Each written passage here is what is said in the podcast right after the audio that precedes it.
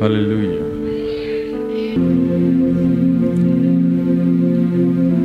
అందరం వల్ల నిలబడి ఉండగానే దేవుని వాక్యం చదువుకుందాం.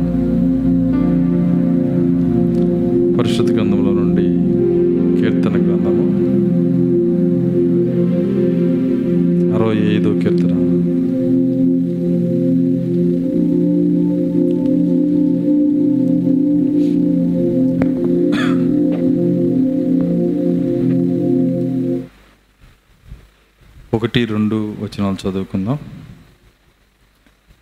దేవా సియోనులో మౌనంగా నుండుట నీకు స్థుతి చెల్లించుటే నీకు మొక్కుబడి చెల్లింపవలసి ఉన్నది.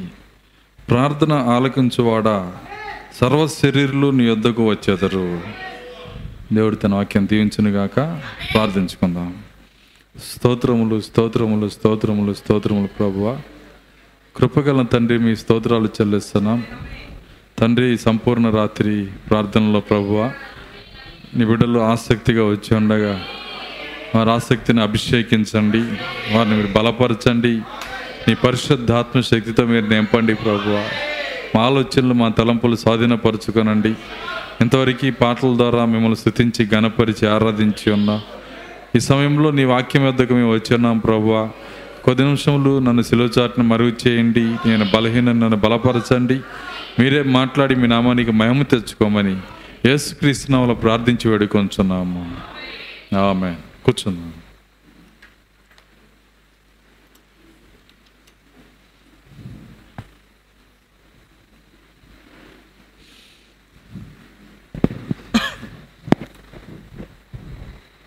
సరే మంచిది. మరి కొద్ది నిమిషాలు మనకు ఆలోచన వాక్యం పైన ఉంచుదాం. ఎక్కువ సమయం నేను తీసుకోను. ఇది ప్రార్థన కూడిక గనక. ఒక గంట సమయము దేవుని వాక్యాన్ని మనం చూద్దాం. దాని తర్వాత మరి ఈ యొక్క వాక్యం అయిపోయిన తర్వాత ఒక గంట సమయము అనగా పన్నెండు పదకొండు ఇరవై ఎనిమిది సమయము పన్నెండు ఇరవైకి వాక్యం అయిపోతుంది. దాని తర్వాత మరి ప్రార్థన కూడిక ప్రారంభమవుతుంది. మరి ఒక గంట ప్రార్థించిన తర్వాత ఆ కూడికలో తర్వాత మరి ఆ టీ ఏర్పాటు చేశారు కదా? మరి ఆ టీ టీ బ్రేక్ ఒకటి ఉంటుంది. తర్వాత మరలా ఇంకా మరి ఆగకుండా నాలుగు గంటల వరకు మనము ప్రార్థించడం జరుగుతుంది. మరి దేని గురించి ప్రార్థించాలో ఎలా ప్రార్థించాలో వాక్యం అయిపోయిన తర్వాత నేను దాన్ని చెప్తాను. సరే మంచిది. కొద్ది నిమిషాలు మనకు ఆలోచన వాక్యం పైన ఉంచుదాం.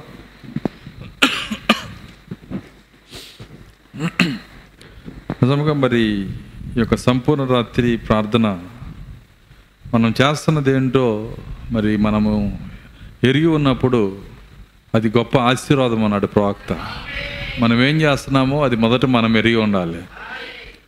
సో ఈ యొక్క ప్రభు ఈ యొక్క సంపూర్ణ రాత్రి ప్రార్థనలో మనము ప్రపంచమంతా ఈ చల్లదనానికి నిద్రపోతుంటే మనం లేచి దేవుని సన్నిధిలో ప్రార్థించడానికి సిద్ధపడి వచ్చాము మనం చేయాలనుకొని వచ్చింది అది.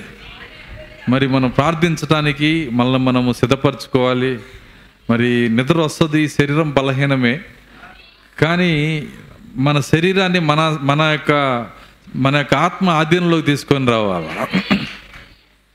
ప్రభు అంటున్నాడు ఆత్మ సిద్ధమే కానీ శరీరము బలహీనము. కాబట్టి శరీరం బలహీనమే కానీ మనము ప్రభు ఏ విధంగా మరి పగలు పరిచర్య చేసి రాత్రులు ఏ విధంగా ఆయన ప్రార్థించాడో మనం నెలకి ఒక్క రాత్రే మనం మేల్కొని ఉంటున్నాం. కాబట్టి ఒక రాత్రి ఆసక్తితో మనం మేల్కొని మనం ప్రార్థిస్తే దేవుని కన్నులు మన మీద ఉంటాయి. దేవుడు మనల్ని దీవిస్తాడు ఆయన.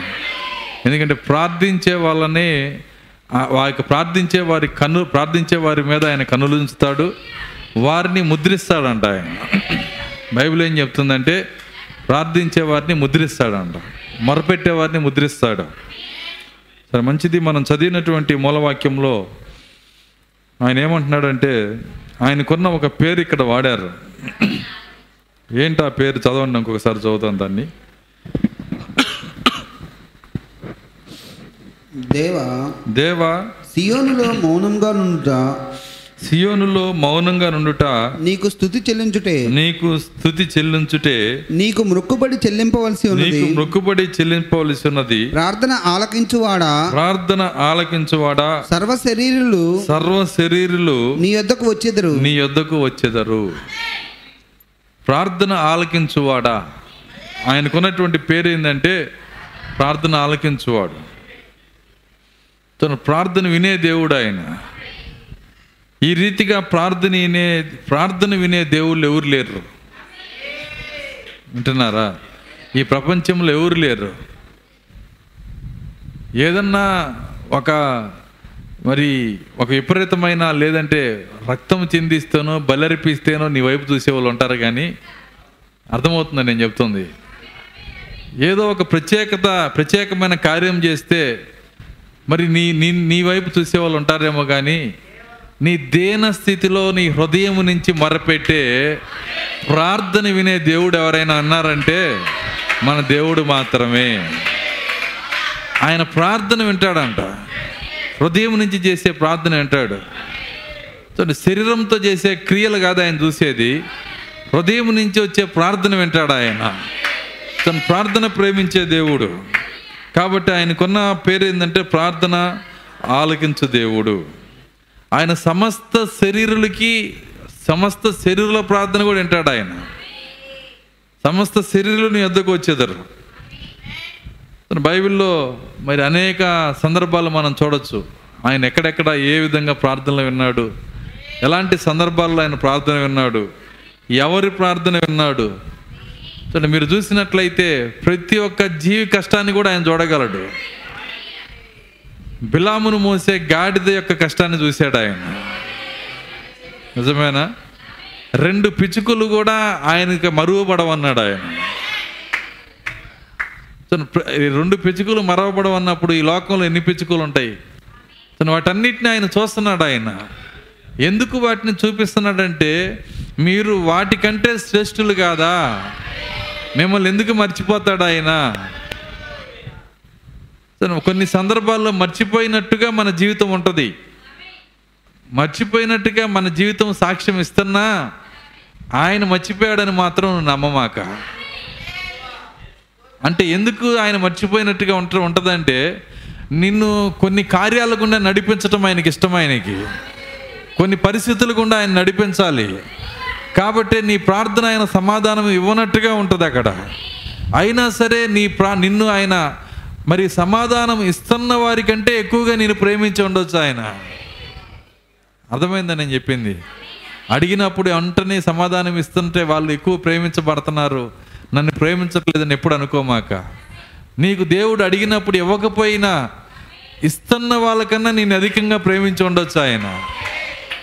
కాబట్టి మనం ఎప్పుడూ కూడా మరి నాకు నేను ప్రార్థన చేసినప్పుడు నా ప్రార్థన వెళ్ళట్లేదు వినట్లేదు ఎప్పుడు అనుకోమాక ఆ విధంగా. ఎందుకంటే అనేక మంది ప్రార్థనలు ఆయన విన్నాడు. నువ్వు కనుక బైబిల్ చూసినట్లయితే ఆదికాండం ఇరవై ఒకటో అధ్యాయము పద్నాలుగో వచ్చినాం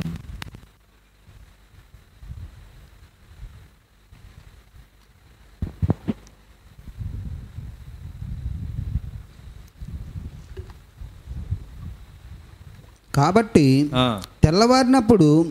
అబ్రహాము లేచి అబ్రహాము లేచి ఆహారమును ఆహారమును నీళ్ళ తిత్తిని తీసుకొని నేల తిత్తిని తీసుకొని ఆ పిల్ల పిల్లవానితో కూడా ఆ, హాగర్నకు అప్పగించి ఆమె భుజం మీద వాటిని పెట్టి ఆ, ఆమెను పంపివేసెను. ఉమ్, ఆమె వెళ్ళి.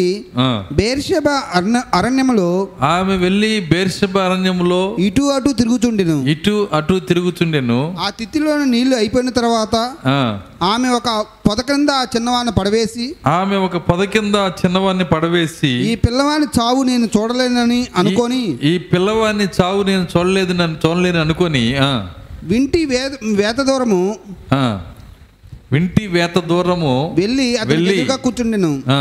ఆమె ఎదురుగా కూర్చుండి ఆమె ఎదురుగా కూర్చుండి ఎలుగెత్తి ఏడ్చెను. ఎలుగెత్తి ఏడ్చెను. దేవుడు ఆ చిన్నవాని మొరను వినును. ఆమె మొర విన్నాడా? చిన్నవాని మొర విన్నాడా? ఏం చేసి ఎట్లాంటి ప్రార్థన చేశాడు ఆయన? ఎంత జ్ఞానవంతమైన పదాలు వాడి వాడాడు. ఎంత తెలివితో కూడిన పదాలు వాడాడు. అర్థమవుతుందా? ఎంత గొప్ప భాషను వాడాడు. ఏం వాడాడండి ఆయన? ఆ పిల్లోడు ఏ భాషతో ప్రార్థన చేశాడు చెప్తారు నాకు? చూడండి కేవలము యథార్థముగా ఉన్న దుఃఖాన్ని బట్టి ఏడ్చాడు.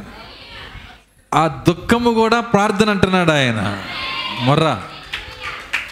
కాబట్టి మనము కూడా దేవుని సన్నిధిలో ఏడ్చి ప్రార్థన చేసినప్పుడు మన మొర్ర వినపడింది అంటాడు ఆయన.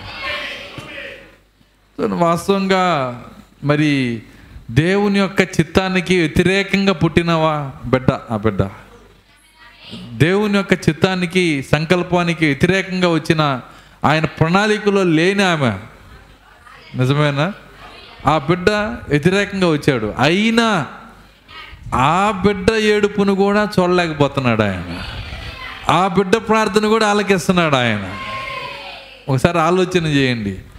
ఎందుకంటే మన దేవుడు ఎంత కరుణ కరుణ ఎంత కృపగలిగిన దేవుడో మీరు చూడండి. ఆయన పట్టించుకో పట్టించుకోవట్లేదు అంటే మనం క్రూరులం అవుతాం.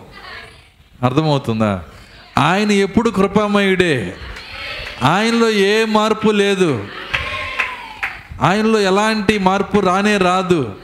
ఆయన మారడు. యేసుక్రీస్తు నిన్న నేడు నిరంతరము ఏకరీతిగా ఉన్న దేవుడు ఆయన. హాలెలుయ్య ఖచ్చితంగా ఆయన మారడు. చూడండి అక్కడ ఆయన ప్రార్థన వినిన వాళ్ళు మీరు కనుక గమనిస్తే ఒకసారి అహాబు ప్రార్థన చేశాడు. చేశాడా లేదా? చూడండి అహాబు బూడిద చల్లుకొని బూడిదలో కూర్చొని బట్టలు చెంపుకొని ప్రార్థన చేస్తే ఏలి అని పిలిచి పొయ్యి ఆయనతో మాట్లాడు పాపం బాధపడుతున్నాడు అన్నాడు ఆయన. అహాబు ప్రార్థన విన్నాడు దేవుడు. శపించబడిన వాని ప్రార్థన వినకూడదు కానీ విన్నాడు. నేను ఎందుకు చెప్తున్నానో చివరికి చెప్తాను. దాని తర్వాత మీరు చూసినట్లయితే ఒకరోజు కయ్యూను ప్రార్థన విన్నాడు. విన్నాడా? కయ్యూని అడుగుతున్నాడు అయ్యా నన్ను కనుగొన్నాడు నన్ను చంపకుండా సహాయం చేయన్నాడు అప్పుడే దేవుణ్ణి ఎదిరించి మాట్లాడాడు. నువ్వేమన్నా నాకు జీతం ఇస్తున్నావా? నా తమ్ముడికి కాపలా పెట్టావు నన్ను. నా తమ్ముడు గురించి నన్ను అడుగుతున్నావు? అన్నాడు. దేవుని ముఖాన్ని అబద్ధం చెప్పాడు. కానీ కృపగలిన దేవుడు వెంటనే చేసిన మొరని ఆలకిస్తున్నాడు ఆయన. కయ్యూని ప్రార్థన ఆలకిస్తున్నాడు. బిలాము ప్రార్థన ఆలకిస్తున్నాడు. ఆలకించాడా లేదా? తను బలిపీఠాలు గట్టి పిలిస్తే వచ్చాడా రాలేదు ఆయన? తను వీళ్ళంతా కూడా దుర్మార్గులు. బిలాము దుర్మార్గుడు. వింటున్నారా? కయ్యూను దుర్మార్గుడు. తన సహోదరుని చంపాడు సర్ప సంతానం. అహాబు దుర్మార్గుడు. మరి వీళ్ళందరూ దుర్మార్గులు. అయినా వీళ్ళ ప్రార్థన ఆలకించాడు. అయితే మనల్ని ఆ వరుసలో పెట్టలేదు దేవుడు. మనల్ని ఏ వరుసలో పెట్టాడో లేఖనంలోనే మాట్లాడుతున్నాడు. లూకాస్ వార్త పద్దెనిమిదో అధ్యాయము ఎనిమిదో వచనం.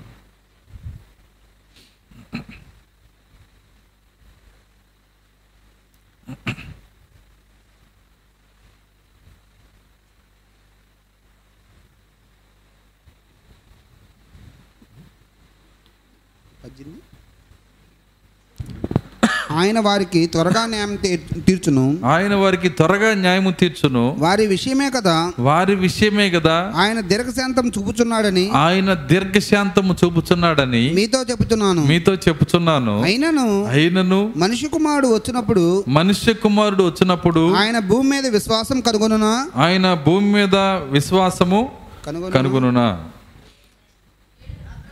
ఏడు ఏడులో చదువుదాం ఏడు. దేవుడు తాను ఏర్పరచుకున్న వారు దేవుడు తాను ఏర్పరచుకున్న వారు దేవారాత్రులు తన గురించి మొరపెట్టుకున్న చుండగా. దీవ రాత్రులు. రాత్రులు. ఇప్పుడు కలిసింది రాత్రి. మనకి దినం ఉంది కానీ రాత్రి లేదు. ఇప్పుడు రాత్రి కూడా వచ్చింది. దేవుడు తాను ఏర్పరచుకున్నవారు దేవారాత్రులు దీవారాత్రులు తన గురించి తన్ను గూర్చి మొరపెట్టుకుంటుండగా మొరపెట్టుకొని చూడగా వారికి న్యాయం తీర్చడా? వారికి న్యాయము తీర్చడా? ఆయన వారికి త్వరగా న్యాయం తీర్చును. ఆయన వారికి త్వరగా న్యాయము తీర్చును. వీళ్ళ కేటగిరీ వేరు చేశాడు ఆయన. ఏర్పరచుకున్న వారి కేటగిరీ వేరు. ఈ అహాబు ఈ యొక్క కయ్యోను వీళ్ళ కేటగిరీ వేరు. వాళ్ళ ప్రార్థనే విన్ వినటానికి ఆయన వెనకాడని దేవుడు దేవుడు తాను ఏర్పరచుకున్నవారు. ఎంతమంది ఇక్కడ ఏర్పరచుకున్న వాళ్ళు ఉన్నారు? చూడండి, చర్చిలోనే కాదు నీ ప్రార్థన వినేది. ప్రతి స్థలములో ఆయన వింటున్నాడు ఆయన. అసలు ముందు నీ ప్రార్థన వింటున్నాడు అని విశ్వాసం లేకుండా ఎంత ప్రార్థన చేసినా ఉపయోగం లేదు. మొదట నీకు ఉండాల్సిన విశ్వాసం ఏంటంటే నువ్వు చేసే ప్రార్థన దేవుడు వింటున్నాడు. ఆయన నీకు సమాధానం ఇస్తాడు. దేవుని వద్దకు వచ్చేవాడు ఆయన ఉన్నాడనియు. తన్ను వెతుకువారికి ఫలము దయచేయవాడనియు. మొదట నమ్మవలను కదా. ముందు నమ్మాలి నువ్వు. అసలు నీ ప్రార్థన వింటున్నాడని నమ్మాలి. దయ్యం ఏం చేస్తుందంటే నీ పక్క నుండి అందరు ప్రార్థన వింటాడు కానీ నీ ప్రార్థన వినడు అని చెబుతుంది. ఎందుకంటే నీ జీవితం బాగలేదుగా నీలో ఈ లోపం ఉందగా ఆ లోపం ఉందగా నువ్వు అట్లున్నావుగా ఇట్లున్నావుగా రకరకాలుగా దెయ్యము నీకు అవిశ్వాసం తీసుకొని రావడానికి ఎన్నో ప్రయత్నాలు చేస్తుంది. అయితే దెయ్యం యొక్క స్వరం వినమాక ఆయన ఇచ్చిన వాక్య వాగ్దానం వైపు నువ్వు చూడు. దయ్యంతో చెప్పు కయ్యూని ప్రార్థనే విన్నాడు ఆయన? అహాబు ప్రార్థనే విన్నాడు ఆయన? బిలాము ప్రార్థనే విన్నాడు ఆయన? ఇస్మాయిల్ ప్రార్థనే విన్నాడు ఆయన? ఏర్పరచుకున్న వారిని నేను నా ప్రార్థన వినడా ఆయన? ఖచ్చితంగా వింటాడు ఆయన. వారి విషయమే కదా. ఆయన దీర్ఘశాంతము. ఇరవై మూడు వరకు ఎత్తపాటు చేయకుండా ఎందుకు అవుతున్నాడంటే నా సంఘం ఆల్నైట్ పేరు ఎప్పుడు పెట్టిద్దా అని. ఎప్పుడు వీళ్ళు రాత్రులు ప్రార్థన చేయటం నేర్చుకుంటారా? రాత్రులు ఒంటరిగా ఇంట్లో కూర్చొని ఎప్పుడు వీళ్ళు వీళ్ళు నా పాదములు పట్టుకుంటారా? మరి ఆయన ఆయన ఆయన ఎదురు చూస్తున్నాడు. దీర్ఘశాంతంతో ఉన్నాడు ఆయన. ఎవరి కోసం? ఏర్పరచుకున్న వారి కోసం. ఎవరు ఏర్పరచుకున్నవారు? సో నా ఏర్పరచుకున్నవారు నేనేను మొదట నమ్మాలి. దేవుని స్తోత్రం. అలెలుయ్య దేవుడు ప్రార్థించట్లో కొన్ని కార్యాలు చూస్తాడు. ఏంటి ఆయన చూసే కార్యాలంటే ఒకటి ఆసక్తి కలిగిన ప్రార్థన చూస్తాడు. రెండు విశ్వాస సహితమైన ప్రార్థన చూస్తాడు. ఒకటి ఆసక్తి కలిగిన ప్రార్థన రెండు విశ్వాస సహితమైన ప్రార్థన. నేను చెప్పేదంత లేఖనమేనా? వాక్యంలోనే ఉన్నాయి ఈ మాటలు. విశ్వాస సహితమైన ప్రార్థన రోగిని స్వస్థపరచును. ఏలియా మనలాంటి నరుడే కానీ ఆయన ఆసక్తి కలిగి ప్రార్థించినప్పుడు దేవుడు భూమిని ఆకాశముని మూడున్నర సంవత్సరాలు మూసివేసాను. ఆసక్తి కలిగి ప్రార్థించాడంట ఏలియా. ఆయన ప్రార్థన మీద ఏలియాకి ఎంత నమ్మకం అంటే ఆయన అన్నాడు నా మాట చొప్పునే మళ్ళీ కురవాలంటున్నాడు ఆయన. నేను తాళం వేసి వెళ్తున్నాను. మళ్ళీ నేను వచ్చి తాళం తీస్తేనే మీకు వర్షం పడేది అన్నాడు నా మాట చొప్పున. ఏమన్నాడు ఆయన? నా మాట చొప్పున. అంటే ఇక ఇస్రాయిల్లో ఎవరు ప్రార్థన దేవుడు వినడు. నా ప్రార్థన మాత్రమే ఆయన వింటున్నాడు. కాబట్టి నా మాట చొప్పున ఈ వర్షమైన మంచు అయినా మరలా తిరిగి వచ్చేది. ఎందుకంటే ఆయన ప్రార్థన పైన ఆయనకున్న విశ్వాసం అది. మొదట నీ ప్రార్థనను నమ్మకపోతే నీ ప్రార్థన వల్ల నీకు ఏ మేలు జరగదు. నీ ప్రార్థన పైన నీకు విశ్వాసం ఉండాలి. నీ స్థానం గురించి నీకు విశ్వాసం ఉండాలి. నువ్వు నమ్మాలి. దానికోసమే నువ్వు నీవు ఆ పాత కేటగిరీలో లేవు. మొదట చెప్పిన కేటగిరీలో లేవు నువ్వు. నీవు ఎన్నుకోబడిన ప్రత్యేకమైన గుంపులో ఉన్నావు. దేవుడు తాను ఏర్పరచుకున్నవారు అనే గుంపులో ఉన్నావు.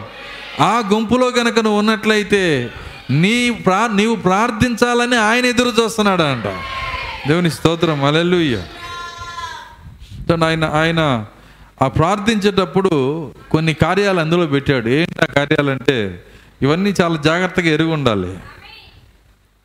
దేవుడు తాను చెయ్యాలనుకున్నది చేసేటప్పుడు ఆయన దాన్ని చేస్తాడు కానీ అది ఆయన ఏం చేస్తాడంటే నీ ప్రార్థన వలన దాన్ని చేసి వింటున్నారా? ఆ ఘనతని నీకివ్వాలని కోరుకుంటున్నాడు ఆయన. ఈ పాయింట్స్ అన్నీ మీరు జాగ్రత్తగా పట్టుకోవాలి మీరు. దేవుడు తాను చేయాలనుకున్నది ఆయన చేయగలిగిన దేవుడు. అందులో ఏ డౌట్ లేదు. కానీ ఆయన దాన్ని చేస్తూ అంటున్నారా ఆయన నీ చేత దాన్ని చేయించి ఆ ఘనతను కూడా నీకే ఇవ్వాలనుకుంటున్నాడు ఆయన. చేసేది ఎవరు? ఆయనే. దేవుని స్తోత్రం. అలెలుయ్య చూడండి అక్కడ మనం చూసినప్పుడు మరి ఇస్రాయేలీలను విడుదల చేస్తానని ఐగిప్తులో నుంచి నాలుగు వందల సంవత్సరాలకు ముందే అబ్రహాము దగ్గర వాగ్దానం చేశాడు. చేశాడా? అబ్రహాం దగ్గర అబ్రహాంతో అంటున్నాడు అబ్రహమా నీ నాలుగో తరం వారు. చెప్పాడా? ఆ ఐగిప్తులో నుంచి బయటకు వస్తారని చెప్పాడు. వాగ్దానం చేశాడు. చేసిన దేవుడు ఆయనే వాళ్ళని తీసుకొని వస్తాడు. కానీ తేటలా. తీసుకొని రావట్లా. ఎందుకు ఆయన ఆగుతున్నాడంటే వాళ్ళ దగ్గర నుంచి తగినంత ప్రార్థన రావాలంట. వాళ్ళ ప్రార్థనను బట్టి నేను చేశాను అని దేవుడికి చెప్పటం అలవాటు ఆయనకి. వాగ్దానం ఉంది. చెయ్యగలిగిన దేవుడు ఉన్నాడు. చేసే ప్రవక్త కూడా రెడీగా ఉన్నాడు. దేవుని స్తోత్రం. అలెలుయ్య ప్రవక్త కూడా రంగం మీదకి వచ్చాడు. దేవుడు రెడీగా ఉన్నాడు. దేవుడు శక్తి కలిగిన దేవుడు. ఆయన వాగ్దానం కూడా చేశాడు. కానీ ఆయన ఆయన ఆయన ఆ కార్యాన్ని చేసేటప్పుడు ఒక్క మాట వాడుకుంటున్నాడు. ఏమంటున్నాడంటే వారి మొర్రలు నా చెవులోకి వచ్చినవి గనక నేను దిగి వచ్చి ఉన్నాను. రీజన్ ఏం చెప్పాడు? ప్రార్థన. ఎందుకు వచ్చాడంట? నేను వాగ్దానం చేశాను కాబట్టి వచ్చానని చెప్పట్లా. నేను దాన్ని చేయగలను కాబట్టి వచ్చానని చెప్పట్లా? నాకు శక్తి ఉన్నది కాబట్టి వచ్చానని చెప్పట్లా? దేన్ని బట్టి వచ్చాడంట? ఏది జరిగేదాకా ఆగాడు ఆయన? చూడండి దేవుని మనం అర్థం చేసుకోవాలా? కాబట్టి ఇంతమందిలో ఈ వర్తమాన వధువులో యథార్థంగా ఎప్పుడు వస్తావయ్యా అని ఆయన అడిగే వాళ్ళు కరువు అయిపోయారు ఖచ్చితంగా నన్ను ఖచ్చితంగా నన్ను అడిగితే అవును ఆమెనని చెబుతాను నేను. ఇంతమంది వధువుల్లో యథార్థంగా ప్రభువా ఎప్పుడు వస్తావు నువ్వు? ఈ లోకం చూడలేకపోతున్నాం ఈ కార్యాలను. ఈ భయంకర పరిస్థితిని చూడలేకపోతున్నాం. అని ప్రార్థనలో ఆయనతో మాట్లాడే వాళ్ళ కోసం మొర్ర పెట్టే వాళ్ళ కోసం వెతుకుతున్నాడు ఆయన. వాళ్ళు మొర్ర పెట్టినప్పుడు వాళ్ళు ప్రార్థించినప్పుడు ఆయన అప్పుడు దిగి వస్తాడు ఆయన. దేవుని స్తోత్రం. అలెలుయ్య నిజమది. మీరు బైబిల్ చదివితే అందులో అదే రాసి ఉంటుంది. వారి మొర్రలు నా చెవిలోకి వచ్చినాయి గనక నేను దిగి వచ్చి ఉన్నాను. ఆయన ఇప్పుడు ఎత్తబాటులో నుంచి కూడా ఎత్తబాటులో మనల్ని తీసుకెళ్ళటానికి ఆయన దిగి రావాలంటే ఏం రావాలి ఇప్పుడు? ప్రార్థనేనా? ప్రార్థించే వాళ్ళు కావాలి. నిజంగా మొరపెట్టే వాళ్ళు కావాలి. తను ఉన్న పరిస్థితులను బట్టి దేవుని దగ్గర అడిగే వాళ్ళు కావాలి. దేవుని స్తోత్రం. అల్లెలుయ్యా నిజమది. సో అలాంటి వాళ్ళ కోసము దేవుడు వెతుకుతా ఉన్నాడు. వాళ్ళు ఎప్పుడు వస్తారా? వాళ్ళు ఎప్పుడు రంగం మీదకి వస్తారా? సో ఎందుకంటే ఆయన చెయ్యగలిగిన చేసే శక్తి ఆయనకున్న ఎవరికి ఆ ఘనతని ఇస్తున్నాడంటే వాళ్ళు ప్రార్థన చేశారు కాబట్టి నేను పరలోక నుంచి దిగి వచ్చాను. నేను విడుదల చేయటానికి వచ్చాను. వాళ్ళ ప్రార్థనను బట్టి వాళ్ళ మొరలను బట్టి.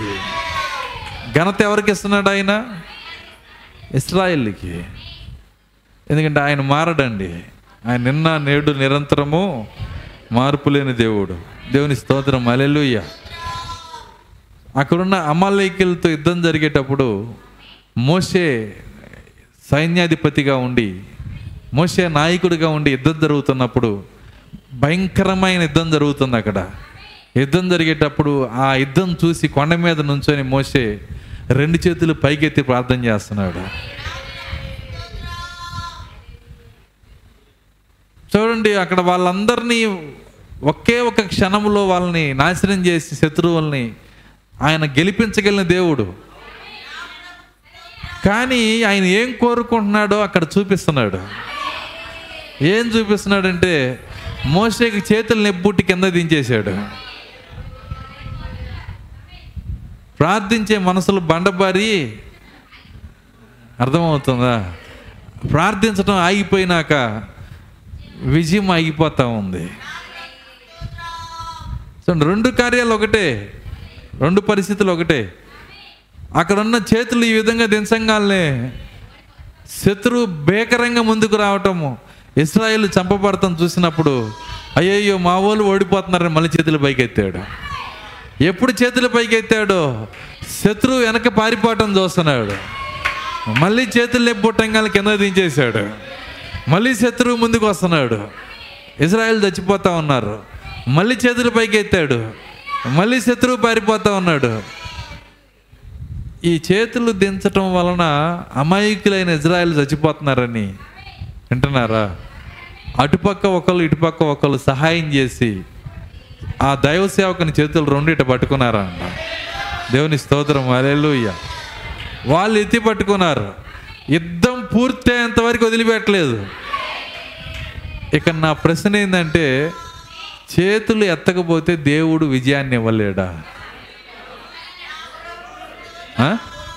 ఇవ్వగలడు. మరి అయితే ఏం కోరుకుంటున్నాడు దేవుడు?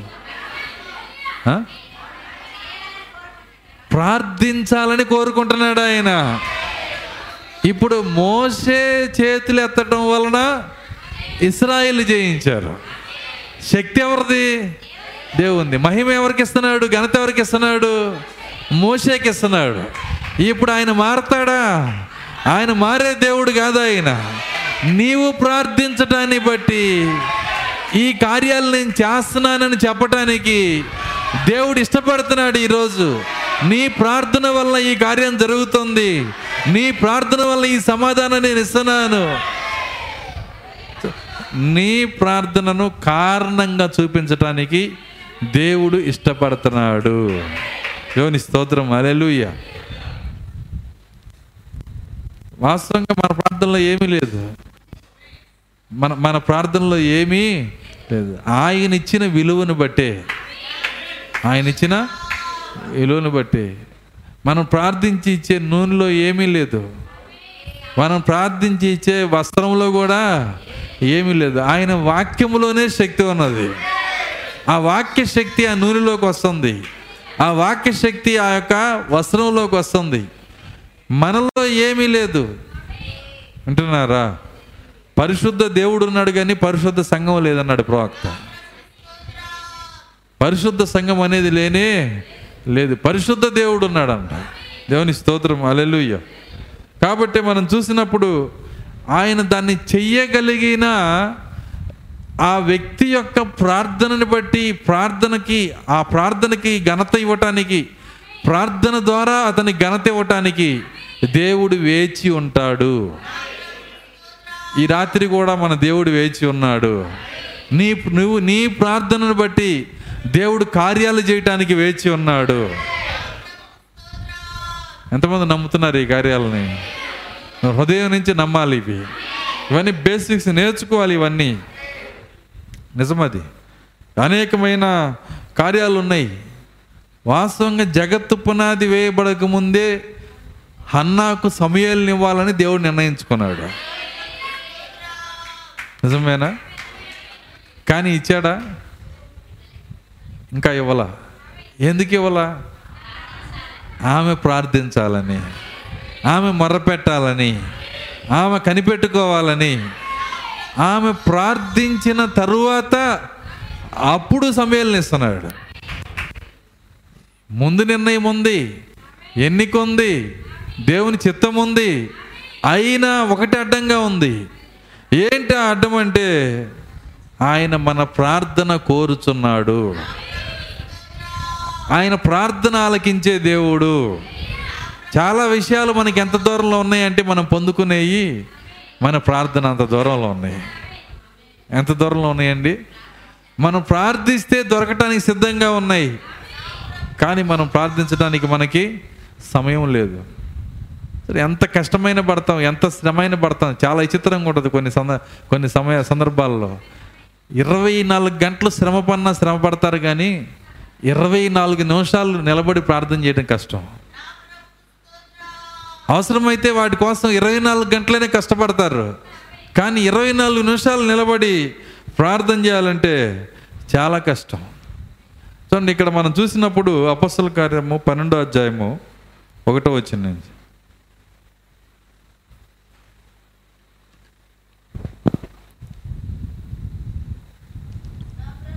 దాదాపు అదే కాలమందు రాజైన హేరోదు సంగపు వారిలో కొందరిని బాధపెట్టుటకు బలాత్కారంగా పట్టుకొని యోహాను సహోదరుడైన యాకోబును ఖడ్గంతో చంపించను. ఇది యూదులకు ఇష్టమైన కార్యమని తెలుసుకొని. పేతురును కూడా పట్టుకొనిను. పేతురును కూడా పట్టుకొనేను. ఆ దినములు ఆ దినములు పులియని రొట్టెల పండగ దినములు. పులియని రొట్టెల పండగల దినములు. అతనిని పట్టుకొని చెరసాలలో వేయించి అతన్ని పట్టుకొని చెరసాల్లో వేయించి పస్కా పండుగ అయిన పిమ్మట పస్కా పండగ అయిన పిమ్మట ప్రజల యొద్దకు అతను తేవాలని ఉద్దేశించి ప్రజల యొద్దకు అతన్ని తేవాలని ఉద్దేశించి అతనికి కావలి ఉన్నట్టుకు నాలుగు చతు- చతుష్టయముల సైనికులకు నాలుగు చతుష్టయముల సైనికులకు సైనికులకు అతనిని అప్పగించును. అతన్ని అప్పగించెను. పేతురు చెరసాలలో ఉంచబడిను. ఆ, సంఘమైతే అతని కొరకు. అత్యాసక్తితో సంఘమైతే అతని కొరకు అత్యాసక్తితో దేవునికి ప్రార్థన చేయుచుండిను. దేవునికి ప్రార్థన చేయుచుండి చేయుచుండెను. చూడండి పేతుర్ని చెరసాల్లో వేసిన వెంటనే దేవుడు వింటున్నారా? ఆయన అక్కడి నుంచి విడుదల చేయగలడు.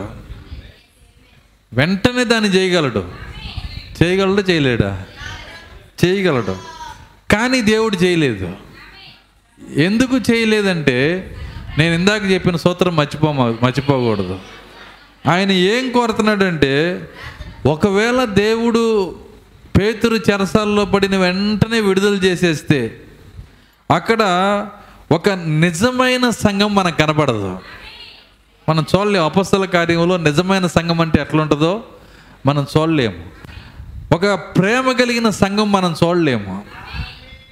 సంఘం యొక్క ప్రేమ ఎప్పుడు బయటకు వచ్చిందంటే పేతురు చెరసాల్లో పడినప్పుడు. దేవుని స్తోత్రం అలెలుయ్య నిజమది. చూడండి మనం వింటున్నాము క్రైస్తవులు ఎంత బాధపడుతున్నారో అనేక స్థలాల్లో ఎంత ఇబ్బంది పడుతున్నారో. నా దాకా రాలేదు కదా. అట్లా కాదు మనం ఉండాల్సింది. నిజంగా వాళ్ళ కోసం మనం ప్రార్థన చేయాలి. ప్రభా ఈ పరిస్థితులు మీ చేతులకు అప్పగిస్తున్నాము. ఇది చివరి దినాలు భయంకరమైన దినాలు. ఖచ్చితంగా ఆ శ్రమ పడుతున్న వారి కోసం మనం ప్రార్థన చేయాలి. తన ప్రవక్త కొన్ని కార్యాలు నేర్పించాడు ఆయన. విమోచనలో గల సంపూర్ణమైన సంతోషము అనే వర్తమానంలో ఒక మాట అంటున్నాడు.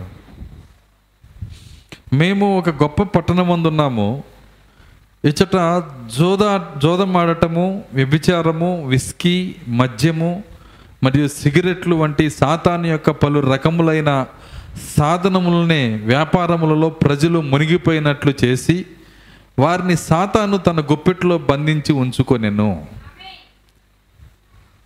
కొద్దిగా సౌండ్ బాగా రీసౌండ్ వస్తున్నట్టుంది కొద్దిగా తగ్గించాను రాత్రి సమయం కదా అంత సౌండ్ అవసరంలా. మేము ఒక గొప్ప పట్టణం ఉన్నాము ఇచ్చట జోదమాటము వ్యభిచారము విస్కీ మద్యము మరియు సిగరెట్లు వంటి సాతాను యొక్క పలు రకములైన సాధనములనే వ్యాపారములలో ప్రజలు మునిగిపోయినట్లు చేసి వారిని సాతాను తన గొప్పెట్లో బంధించి ఉంచుకొనెను. మరియు ఓ దేవా ప్రసంగపీఠం నందు నిలబడి ప్రసంగించే అనేక మంది సేవకులు ఇవన్నీ ఒక సాధారణమైన విషయములుగా భావించవచ్చు వాటిని గూర్చి అలక్ష్యంగా వదిలివేయుచున్నారు. సేవకులు మాత్రమే కాదు సంఘం కూడా. ఇవన్నీ కామన్ అండి ఇవన్నీ మామూలే వింటున్నారా? ప్రతి చోట ఉంటారు ఇవన్నీ. ప్రతిదీ కూడా మనకేమైపోయిందంటే వాక్యానికి విరుద్ధమైన కార్యాలు చూసి చూసి చూసి అవి కామన్గా అయిపోయింది మనకి. కానీ మనం ఎప్పుడైతే ఆ వాక్య విరుద్ధమైన కార్యాలు మరి లోకంలో నశించిపోతున్న వాళ్ళు నీవు ఉన్న ఊర్లో నశించిపోతున్న వాళ్ళు. ఇంకా చెప్పాలంటే నీవు ఉన్న ఊరికి విచారణకర్తవు నువ్వే. నువ్వు ఉన్న ఊరికి విచారణకర్తవి నువ్వే. దేవుడు పెట్టిన అధికారి నువ్వే. ఎంతమంది నమ్ముతారు ఈ కార్యాన్ని? నువ్వు ఉన్న ఊరికి దేవుడు పెట్టిన అధికారి నువ్వే. నీ ఊరి మీద నీ నీ ఊరిలో జరుగుతున్న విషయాలు వాటిని గురించి దేవునికి రిపోర్ట్ చేయాల్సింది నువ్వే. వాటి గురించి ప్రార్థించాల్సింది నువ్వే. వాళ్ళలోకి వర్తమానం తీసుకెళ్ళాలని దేవుని దగ్గర మొరపెట్టాల్సింది కూడా నువ్వే. ప్రజలు పాపం నుంచి విడుదల పొందాలని పాప సంఖ్యల నుంచి విడుదల పొందాలని వాళ్ళ కోసం ప్రార్థన చేయాల్సింది కూడా నువ్వే. మళ్ళీ చెప్పారు పాస్ గారు. మా సంఘం కోసం ఎప్పుడు చేయండి నేను. ఇంకా ఊరి కోసం కూడా చేయాలా? అర్థమవుతుందా? సరే ప్రజల పరిస్థితి అలా ఉంది. కామన్ అయిపోయింది. ఇవన్నీ చూసి చూసి ప్రజలకు ఏమైపోయిందంటే కానీ నిజముగా పరిశుద్ధాత్మ నీ లోపలికి వస్తే వీటిని ఆయన కన్నులతో చూసినప్పుడు వాటిని గురించి నువ్వు ప్రార్థించకుండా ఉండలేవు.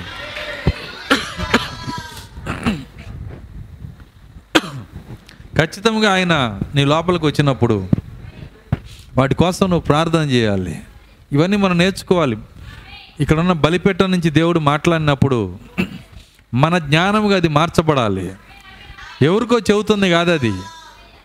నిజము. నీ ఉన్న ఊరికి నువ్వే రెస్పాన్సిబిలిటీ నువ్వు ఉన్న ఊరికి దేవుడు విచారణకర్తగా నిన్నే పెట్టాడు. సో నా ఉన్నారు కదండి ఎమ్మెల్యే గారు ఉన్నారు కదా ఆయన వాళ్ళ గవర్నమెంట్కి రిపోర్ట్ చేసుకుంటాడు. అర్థమవుతుందా? నువ్వు ఎవరికి చేయాలి? దేవుని గవర్నమెంట్కి నువ్వు రిపోర్ట్ చేసుకోవాలా?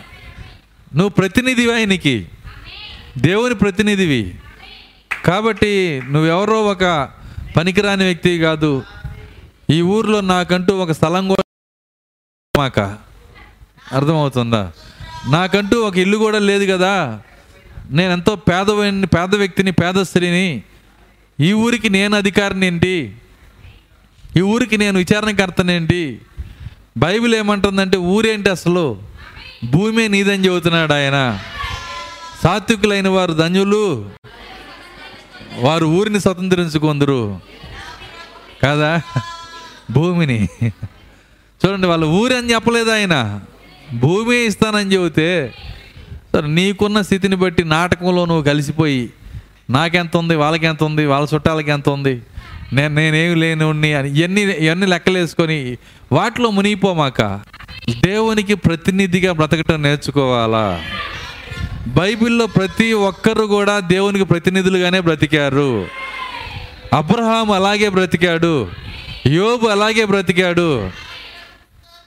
దేవునికి ప్రతినిధులుగా అక్కడ జరిగే కార్యాల కోసం వాళ్ళు మొరపెట్టారు. ఆయన అంటున్నాడు దేవా ఈ సువార్తను సూటిగా మరియు సత్యముతో బోధించుచు వారిని హెచ్చరించే స్వరములను నీవు మాకు అనుగ్రహించము. ఏమని ప్రార్థన చేస్తున్నాడు? దేవా ఈ సువార్తను సూటిగాను మరియు సత్యముతో బోధించుచు వారిని హెచ్చరించే స్వరములు నీవు మాకు అనుగ్రహించము. చెట్టు యొక్క వేర్లపై గొడ్డలను పెట్టి పనికిరాని ప్రతి చెట్టు నశించిపోవునుగాక. కానీ ప్రభు ఇలాంటి దుష్టకార్యములు గూర్చి తీర్పును ప్రకటించుటకు మరియు నీ ప్రియకుమారుడకు యేసు యొక్క సువార్తను ప్రకటించుటకు మాకు సహాయము చేయుదువుగాక. ఈ ఊరి కోసం ప్రార్థన చేయాలి. ప్రార్థన చేసామనుకో నీకేమైందంటే ఒకళ్ళు దొరికిన దేవుని గురించి చెప్పాలనిపిస్తుంది. ముందు ఆ మనసు లోపలుంటే క్రీస్తు గురించి చెప్పాలనే ఆలోచన నీ లోపల వస్తుంది. నువ్వు ప్రార్థన చేయలేదనుకో ఇంక నీకు ఆ మనసు ఎక్కడి నుంచి వస్తుంది? కాబట్టి ఆయన ప్రార్థన చేయమంటున్నాడు ఆయన. దేవా ఏదో ఒక కార్యము జరుగునట్లు చేసి దేవుని రాజ్యము కొరకు ఈ పట్టణమును ఒక కుదుపు కుదుపునట్లు చేయము. ఏమైనా ప్రార్థన చేస్తున్నాడు చూడండి. ఏదో ఒకటి చేయండి ప్రభువా. కానీ ఈ పట్టణాన్ని ఒక కుదుపు కుదుపునట్లుగా చేయము. కొంతమంది సభ్యులతో అక్కడ అక్కడ మూలలోనున్న సంఘములను మరియు దేవ ఆ సంఘములలో పాతకాలపు రీతిలో చక్కటి భక్తిని కలిగిన వారుగాను పరిశుద్ధ ప్రజలుగాను మరలా నూతనంగా జన్మించిన వారే ఉందురుగాక. కొంతమంది మూలనున్న సంఘాలు ఉన్నాయి అవన్నీ ఆరిపోయి ఉన్నాయి. ఆ సంఘాలని వెలిగించండి ప్రభువా. పాతకాలపు భక్తిని మీరు దయచేయండి నాయన. వాళ్ళని మండించండి.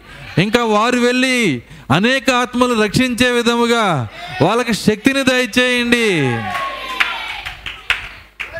మీకు తెలుసా ఈ తెనాలలో ఇంతమంది సంఘం వచ్చిందంటే పాతకాల భక్తి కలిగిన వాళ్ళు ఒకప్పుడు జీవించారు ఇక్కడ. వాళ్ళ శ్రమ వాళ్ళ ప్రార్థన వాళ్ళ కన్నీరు వాళ్ళ భక్తి యొక్క ప్రతిఫలమే ఈరోజు ఇంతమంది ఇక్కడ ఉన్నాం మనం. మనం ఎందుకు వాళ్ళలాగా ఉండకూడదు? ఒకసారి ప్ర ప్రశ్నించుకోవాలా? మనం ఎందుకు వాళ్ళలాగా ఉండకూడదు? సమస్య ఎక్కడుందంటే మనము వారిలాగా ఎందుకు ఉండలేకపోతున్నామంటే మనకి అధికమైన లవోదికే జబ్బులు వచ్చినాయి. ఈ లవోదికే జబ్బులు ఏం చేస్తున్నాయి అంటే వాళ్ళలాగా ఉండే కృప మన నుంచి దూరం చేస్తూ ఉన్నాయి.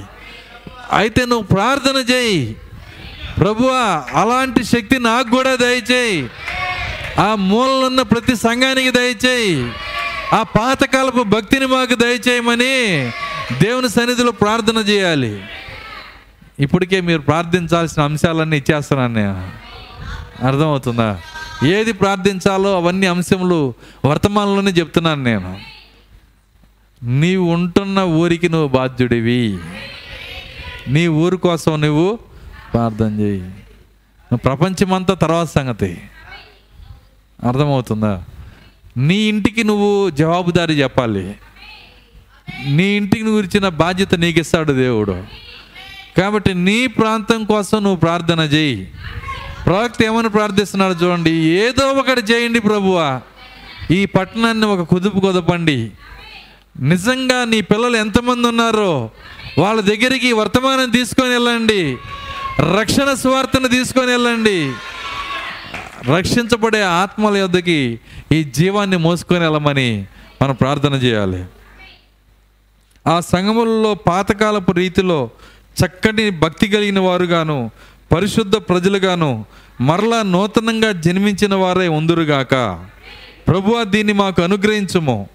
పాతకాలపు భక్తితో కూడిన ఉద్యోగం మేము పొందుకొనిదేమోగాక ఎవరు ఎవరి గురించి చెబుతున్నాడు? మన గురించి చెబుతున్నాడు. పాతకాలపు భక్తితో కూడిన ఉద్యమమును మేము పొందుకొనిదముగాక. ఆ పాతకాలపు ఉద్యమము ఆ భక్తి ఆ పట్టుదల అవన్నీ వేర్రు ఈ రోజున్న పరిస్థితులు వేర్రు నిజమది. ఇంతకుముందు ఉమ్మడి కుటుంబంలో వచ్చిన అంట్లన్నీ తోమగలిగిన స్త్రీలు ఉండేవాళ్ళు. మీకు అర్థమయ్యే భాషలో చెబుతున్నాను నేను. ఉమ్మడి కుటుంబం అంటే తెలుసా? ఏంటి? అందులో ఎంతమంది ఉంటారంటే భార్య భర్త ఇద్దరు పిల్లలు. కాదా?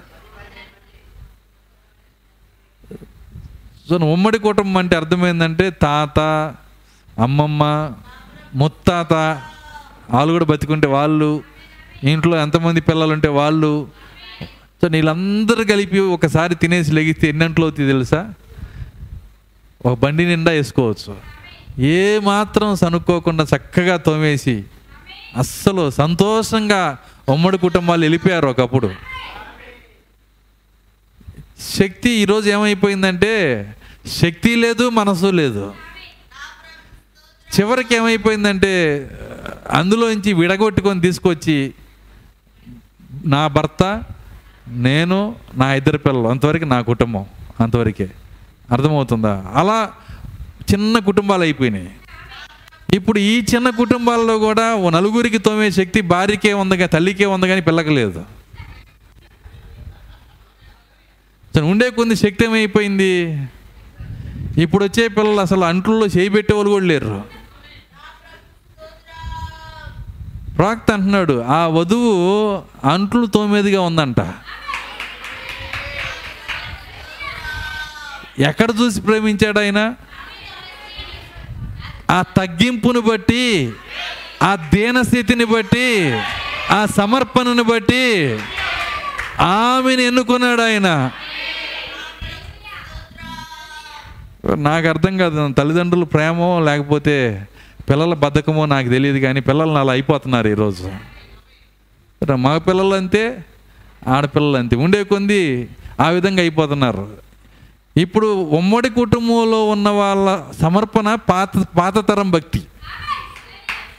ఎన్నడూ అంట్లలో చేయి పెట్టిన వాళ్ళ జీవితం ఇప్పుడు కూర్చున్న వాళ్ళ పరిస్థితి. ఇప్పుడు ఎక్కడికి వెళ్ళాలి మనం?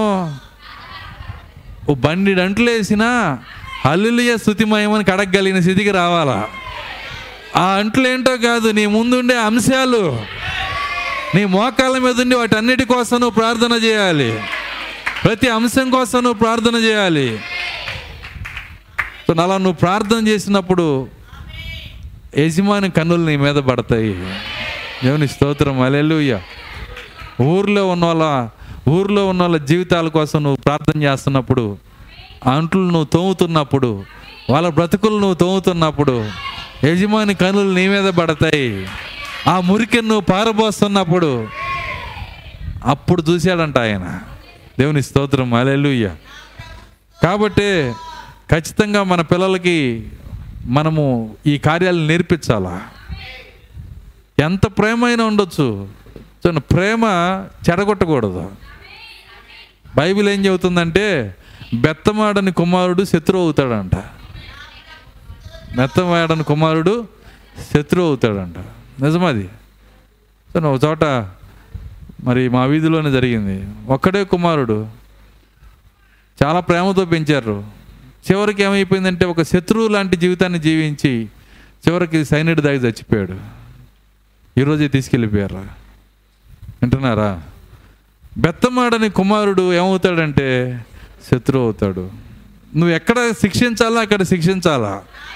ఎక్కడ సరిచేయాలో అక్కడ సరిచేయాలా అది కష్టమైనా సరే చిన్నప్పటి నుంచే దాన్ని నువ్వు తీసుకొని రావాలి. నా పిల్లలు అట్ట ఉండరండి. నువ్వే వెనకేసుకొస్తే వాళ్ళు డాన్స్ చేస్తారు వెనకాల. అర్థమవుతుందా? అలా చేయకూడదు. ఖచ్చితంగా నువ్వేం చేయాలంటే వాక్యం ఏం చెప్తుందో దాని ప్రకారం నువ్వు నిలబెట్టాలి వాళ్ళని. అది కష్టమైనా సరే ఇబ్బంది అయినా సరే కఠినంగా ఉన్నప్పుడు కఠినంగానే ఉండాలి. ప్రేమగా ఉన్నప్పుడు ప్రేమగానే ఉండాలి? కొన్ని సందర్భాలు ఎలా ఉంటుందంటే మరి కఠినంగా ఉండి అలాగే కఠినంగా ఉంటే అదొక సైకిల్ తయారవుతారు. అట్లా కూడా చేయకూడదు. నువ్వు పిల్లలతో సహవాసంగా ఉండాలి స్నేహంగా ఉండాలి కఠినంగా ఉన్నప్పుడు కఠినంగా ఉండాలి. ప్రతి గుణ లక్షణం నువ్వు కలిగి ఉండాలి. సో మన ప్రభు ఆ విధంగా ఉంటాడు. ఆయన ప్రేమ మనం భరించలేము. ఆయన ఉగ్రత కూడా మనం భరించలేము. రెండు ఉన్నాయి ఆయనకి. ఆయన పిల్లలకి అది ఆ విధంగా ఉండదా? ఖచ్చితంగా ఉండాలా? మనం కూడా అంతే. ప్రేమ అలాగే ఉండాలి. శిక్ష అదే విధంగా ఉండాలా. దేవుని స్తోత్రం. అలెలుయ్య అందుకే అంటున్నాడు పాతకాలపు భక్తితో కూడిన ఉద్యమమును మేము పొందుదము పొందుకొనిదము గాక దేవుడు పంపించు ఆ ఉద్యమముతో ఈ పట్టణము ఈ మూల నుండి ఆ మూల వరకు కుదిపి కుదిపి దీనిలోనున్న నీచమైన సమస్త కార్యములు పారద్రోలము. ఓ దేవా మేము దీర్ఘమైన కూటములు కలిగి ఉండుట కంటే ఏమంటున్నాడు ఆయన? మేము దీర్ఘమైన కూటములు కలిగి ఉండట కంటే సారాయి కాచే సారాయి బట్టీళ్ళు మరియు అలాంటి పనికిరాని కార్యములు నిర్మూలన చేసే ఒక ఉద్యోగం మాకు అనుగ్రహించము. పాపం నుంచి విడుదల చేసే ఉద్యోగం మాకు దయచేయము. పాపం నుంచి వారి బ్రతుకులు కడుక్కునే ఉద్యోగాన్ని మాకు దయచేయము. ఎంత పెద్ద కూటం జరిగిందనేది మనకు అనవసరం. మా కూటానికి పదివేల మంది వచ్చారు అనవసరం. ఒక్కడు మారు మనసు పొందితే అంతే చాలు. పాపం నుంచి విడుదల పొందితే అంతే చాలు. మాకు అది దయచేయము ప్రభువా. మనం ప్రార్థన చేయాల్సింది అది. మన సంఘము పాప సంఖ్యల నుంచి బయటికి రావాలి. మన ఊరు పాప సంఖ్యల నుంచి బయటికి రావాలి. దయ్యముల యొక్క బంధకంలో నుంచి బయటికి రావాలి. అపవాది యొక్క బంధకం నుంచి బయటికి రావాలి రోగముల నుంచి బయటికి రావాలి. దేవుని యొక్క చిత్తంలో నిలబడాలి. ఆయన చిత్తాన్ని చేసే శక్తి మన సంఘానికి రావాలి. నాకు రావాలని మనం ప్రార్థన చేయాలి? దేవుని స్తోత్రం అలెలుయ్య ఇంకా అంటున్నాడు.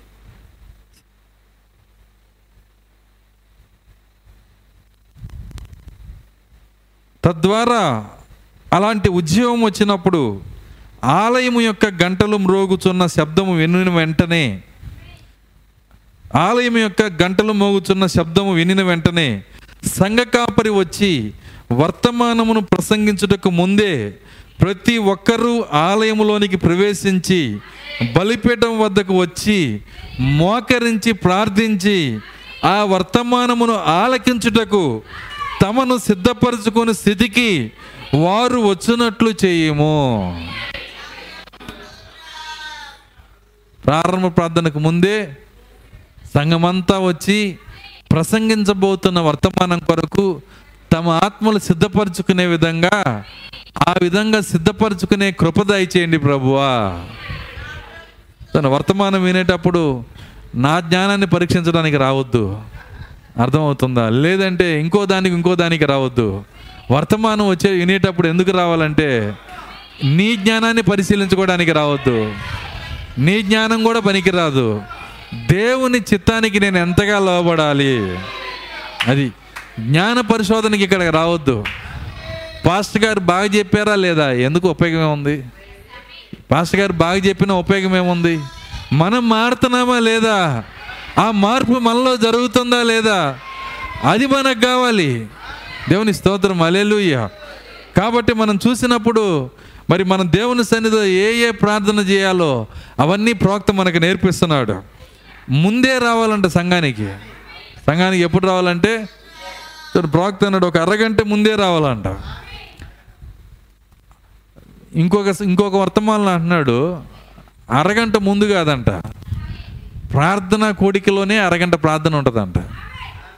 ఆయన ఏమన్నాడంటే వచ్చి ప్రతి ఒక్కరు ఏం చేయాలంటే బలిపీఠం దగ్గర మోకరించి ఒక చిన్న ప్రార్థన చేసుకొని వెళ్ళి సైలెంట్గా కుర్చీలో కూర్చోవాలంట. అలా సైలెంట్గా కుర్చీలో కూర్చొని ప్రార్థన చేయాలంటున్నాడు. మనసులో ప్రార్థన చేస్తూ ఉండాలి. ఇలా ఎంతసేపు జరగాలి అంటే ఆ వర్తమానంలో ఏమంటున్నాడంటే అరగంట సమయం అన్నాడు ఆయన. ఒక అరగంట సమయము ప్రతి ఒక్కరూ ఇక్కడ మోకరెళ్ళి ప్రార్థన చేసి నేను చెప్పాను సహోదరుడికి చుట్టూ ఒక ఇక్కడ వేసినటువంటి పట్టాలు ఉంటాయి కదా ఒక- ప్రార్థ మోకరించడానికి కావలసిన ఒక మెత్తటి పట్టా ఒకటి వేస్తే వచ్చిన ప్రతి ఒక్కరూ మోకాళ్ళు ఇక్కడ ఉంచి వెళ్ళాలి. నా నా వల్ల కావట్లేదండి నేను మోకాలు వంగలేకపోతున్నానండి. ఒకసారి వేసి చూడు దేవుడు నిన్ను స్వస్థపరుస్తాడని ఇది నీకే అర్థమవుతుంది. తొంభై సంవత్సరాల ముసలామ మోకాళ్ళ మీద ఉండి అరగంట సేపు చప్పట్లు కొట్టి ప్రార్థన చేసింది. నేను చూశాను అది. అర్థమవుతుందా? దేవుడు శక్తిని ఇస్తాడు ఆయన. అంటే మోకరించి బలిపీఠం దగ్గర ప్రార్థన చేసినప్పుడు సంఘమంతా ఈ అలవాట్లు ప్రాక్త చెప్పిన అలవాట్లోకి వస్తే ఆ అరగంట సేపు ప్రార్థించినాక అప్పుడు పాటల్లో నుంచి వెళ్ళాలంట. ఇది ముందు అరగంట కాదు ఆరాధనకు ముందు అరగంట కాదు. ఆరాధనలోనే అరగంట ఒక భాగం అన్నాడు ఆయన. ఆరాధనలోనే ఈ అరగంట ఒక భాగము. కాబట్టి ఈ భాగాన్ని కూడా మరి మనం ప్రారంభించాలి. ప్రాక్త చెప్పింది నేను ఒకరోజు చదివి వినిపిస్తాను. ఒక సండే చదివి వినిపిస్తాను. ఎలా చెప్పాడో అలా మనం చేద్దాం. సో ఎందుకంటే ఆ ప్రార్థన అనేది నిజముగా మరి ఆ మోకరిల్లి ప్రార్థించినప్పుడు ప్రతి ఒక్కరూ హాజరయించుకున్నప్పుడు ప్రతి ఒక్క మోకాలు అక్కడ వంగినప్పుడు దేవుని కదలిక మనం ఇక్కడ చూడగలుగుతాము. ఆయన శక్తిని ఇక్కడ చూడగలుగుతాము. సో అనేక అద్భుతాలు ఆయన చేయగలుగుతాడు. అసలు ఈ ఆల్ నైట్ ప్రేయరే మన మధ్య దేవుడు కలవటానికి మొదలన్నమాట. నిజంగా మనము దేవుని రంగం మీదకి మనమే తీసుకొని రావాలి. మన సంఘంలో ఒక బలహీనుడు కూడా ఉండకుండా ఒక బలహీనరాలు కూడా ఉండకుండా ఆత్మీయ బలహీనలు కూడా ఉండకుండా ఒక దయ్యం పట్టిన జీవితం కూడా ఉండకుండా వాటన్నిటినీ మన ప్రార్థనతో కడిగేయటానికి ఇది ఒక సమయం అయి ఉంది. దేవుని స్తోత్రం. అలెలుయ్యా కాబట్టి ఈ ప్రేయర్తో మనం ప్రారంభించాలి. దేవుని దగ్గర అడగాలి. దేవుని దగ్గర ప్రభువా ఈ ఆల్నైట్లో మేము అడుగుతున్నాము మా సంఘాన్ని కూడా శుద్ధీకరించండి. మా సంఘంలోకి రండి. మా ప్రార్థన మీ సన్నిధిలో భద్రపరచండి. మాకు సమాధానం దయచేయండి. ఇంకంటున్నాడు ఆయన. తండ్రి ఈ రాత్రి ఇచ్చట రోగులు ఉండవచ్చు. మేము రోగుల కొరకు లేదా వ్యాధిని గురించి మాట్లాడుతున్నప్పుడే ఈ భవనంలోనున్న ప్రతి రోగి పరిశుద్ధాత్మ స్వస్థపరచునుగాక. ప్రతి పాపిని రక్షించునుగాక. విశ్వాస మార్గము నుండి దారి తొలగిపోయిన ప్రతి ఒక్కరూ తమ మార్గమును విడిచి వచ్చినట్లుగా మరలా నీ గృహమునకు వారిని పిలువము. ఇవి అంశాలు. నిరంతరం మనలో మండాల్సిన అంశాలు ఇవి. అనేక మంది ఆదివారం ఆరాధన కూడా రాలేకపోతున్నారు. అనేక మందికి ఆటంకాలు ఉన్నాయి. వాళ్ళ ఆటంకాలు దేవుడు తీసేసే విధంగా. ఆదివారము ఆరాధనకు రావట్లేదు కాబట్టి వాళ్ళ మీద పొళ్ళు కొరిగితే మనకేం రాదు. అర్థమవుతుందా? వాళ్ళకు చుట్టుకున్న తీగలు కట్ చేస్తే వాళ్ళు ఏ బంధకాల్లో ఉన్నారో ఆ బంధకాలను ప్రార్థన ద్వారా నువ్వు కత్తిరించగలిగితే అక్కడ నీ విజయం ఉంటుంది. దేవుని స్తోత్రం అలెలుయ్య అందుకే అన్నాడు ఉపవాసం అంటేనే అదంట ఉపవాసం అంటే అర్థమైందంటే చూడండి దెయ్యం కట్టిన సంఖ్యలు దెయ్యం కట్టిన తాళ్ళు కాడిమాను మేకులు తీయటమే నేను ఏర్పరచుకున్న ఉపవాసం అంటున్నాడు ఆయన. తను కాబట్టి ఈ రాత్రి మనం ఉపవాసం కూడా ఉండొచ్చు. తెలుసా? ఏంటి ఈ రాత్రి ఉన్న ఉపవాసం? నువ్వు ఎవరెవరికైతే కాడిమాని మేకులు ఉన్నాయో సో ఈ యొక్క- ఈ యొక్క ఈ యొక్క కూటంలో ఇది అయిపోయిన తర్వాత మరి మీకు ఎవరెవరికైతే ఇబ్బందులు ఉన్నాయో వాళ్ళు లేచి చెప్తారు ప్రార్థించడానికి ముందు ఇద్దరు చెబుతారు వాళ్ళ కోసం ఒకళ్ళు ప్రార్థన చేస్తుంటారు. పర్మనెంట్ అంశాలు ఉంటాయి అప్పటికప్పుడు ఇచ్చే అంశాలు ఉంటాయి. వాటి కోసం కూడా మరి మరి ప్రతి ఒక్కరు ప్రార్థన చేస్తారు. వాళ్ళకున్న ఇబ్బందుల నుంచి పోవాలని సంఘమంతా ఏకీపించి ప్రార్థించినప్పుడు ఆ దయ్యము యొక్క కట్లు తెగిపోయినప్పుడు దేవుని ఉపవాసాన్ని కూడా మనం చేస్తున్నాం ఇక్కడ. అది ఇక్కడ జరుగుతుంది. దేవుని స్తోత్రం. అలెలుయ్య కాబట్టి ప్రార్థించేటప్పుడు ఆయన ఏం కోరుకుంటున్నాడో ఆయన మనసులో ఏముందో మనం ఎరిగి ఉండాలి. చెప్పబడిన వర్తమానం హృదయం పైన రాసుకోవాలి. మర్చిపోకూడదు. ఆయన ఏ ఎటు ఏ విధముగా ఆయన ఆయన చేయాలనుకుంటున్నాడంటే ఆయన చెయ్యాలనుకున్నది ఆయన చేయగలడు. కానీ నీ ప్రార్థనతో చేయాలని ఆయన ఇష్టపడుతున్నాడు. నీవు ప్రార్థించాలని ఇష్టపడుతున్నాడు. ఘనత సంఘానికి ఇవ్వాలనుకుంటున్నాడు ఆయన. తన సంఘం యొక్క ప్రేమని బయటికి తీయాలనుకుంటున్నాడు. అర్థమవుతుందా?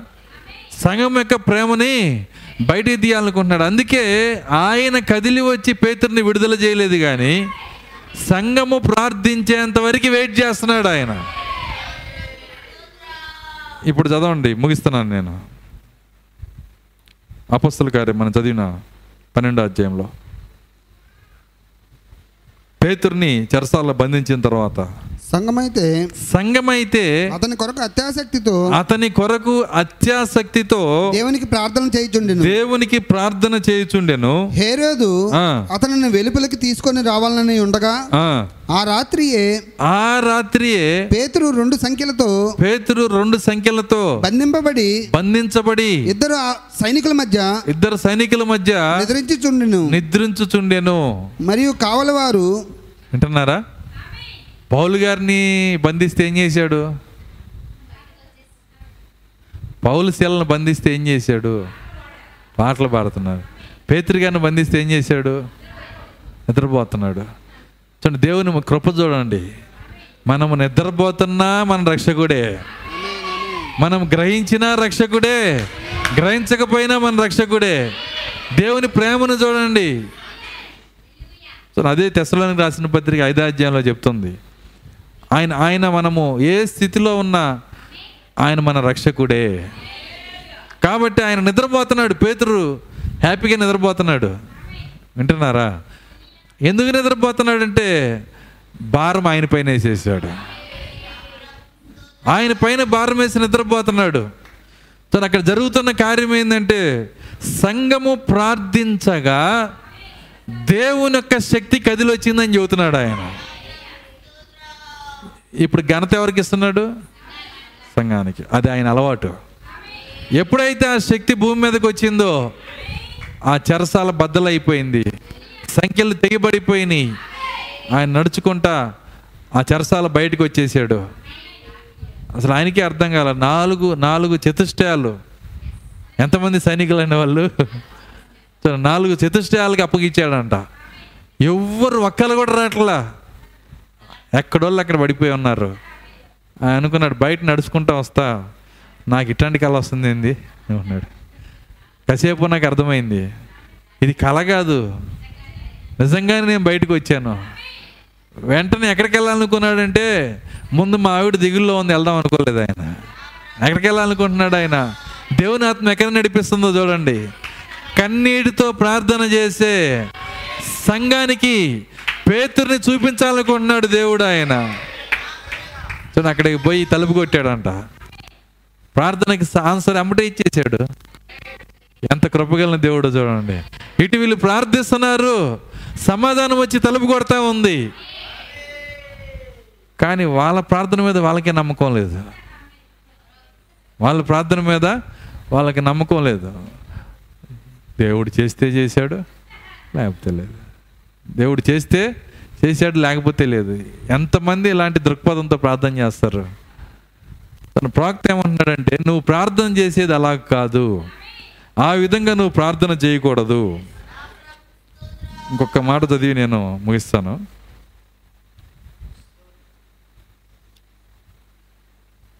ఆయన ఏమంటున్నాడంటే ఇచ్చటున్న స్నేహితులకు మీలో అనేక మంది ఉపవాసంతో ప్రార్థిస్తున్నారు.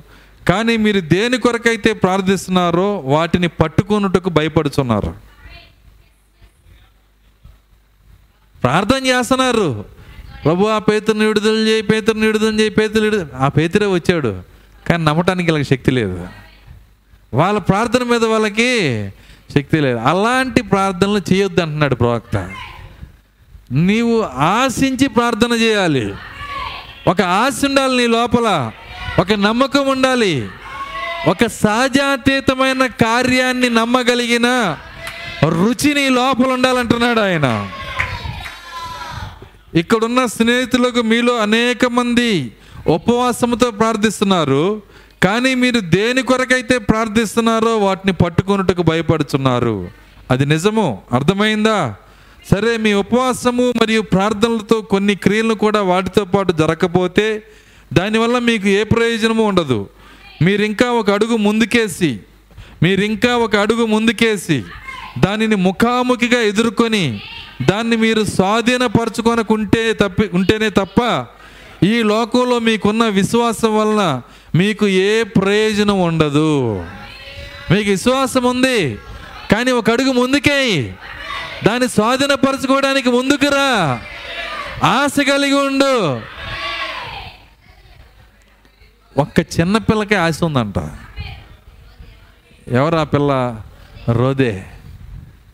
ఆ పిల్ల ఇంతమంది ప్రార్థన చేస్తున్నారు తాత వస్తాడేమో అని. ఆ తలిపేపేది వస్తుందంట. తలుపు దగ్గరికి వెళ్ళి నడుచుకుంటూ వస్తుందంట.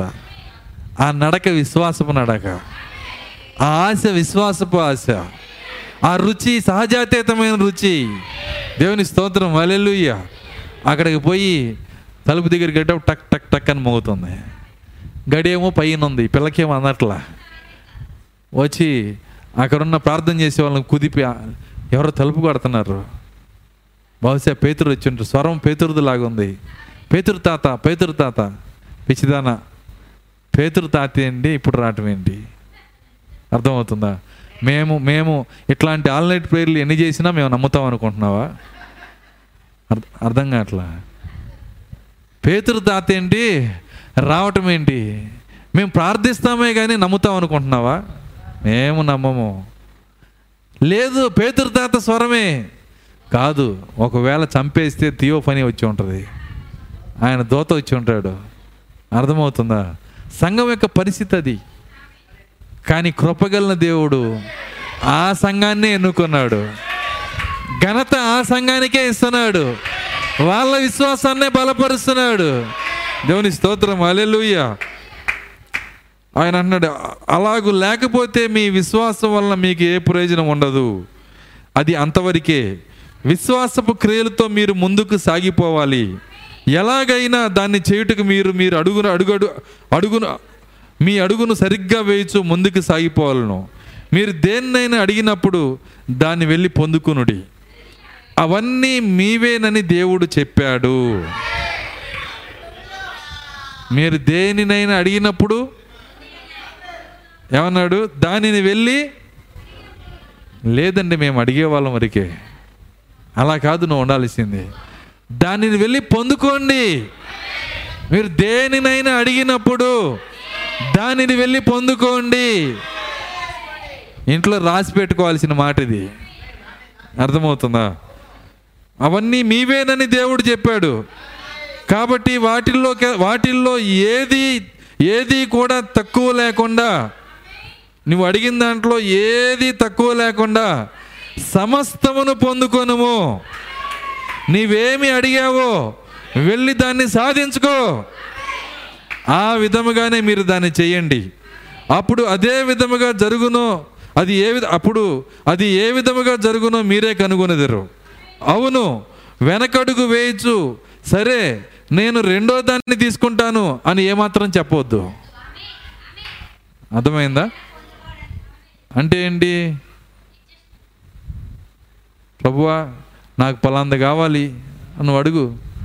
చూడండి నువ్వు దేవుని దగ్గర స్వస్థత అడుగు. స్వస్థత అడిగినాక కనీసం స్వస్థత కాకపోయినా కనీసం అంత పెద్ద కొద్ది ఉపశమనమన్నా అయ్యా రెండోది అడగమాక. తక్కువది అడగమాక. ఆయన ఏమన్నాడు రెండోది తీసుకుంటానని ఏమాత్రం చెప్పొద్దు. నేను నేనేమి మొదట అడిగి తినో దానినే పొందుకొనేదను. ఎందుకనగా మొదటి దానినే తీసుకోమని దేవుడు నాకు వాగ్దానం చేశాను. శ్రేష్టమైందే తీసుకోమని దేవుడు వాగ్దానం చేశాను. కాబట్టి మరి ఆ యొక్క పసిఫిక్ సముద్రంలో ఉన్న చేప పిల్లలాగా ఆలోచించొద్దు అన్నాడు ఆయన. ఏమన్నాడు ఆయన? పసిఫిక్ మహాసముద్రంలో ఎంత ఉంటుందో తెలుసా సముద్రం? భూగోళంలో సగం ఉంటుంది అది.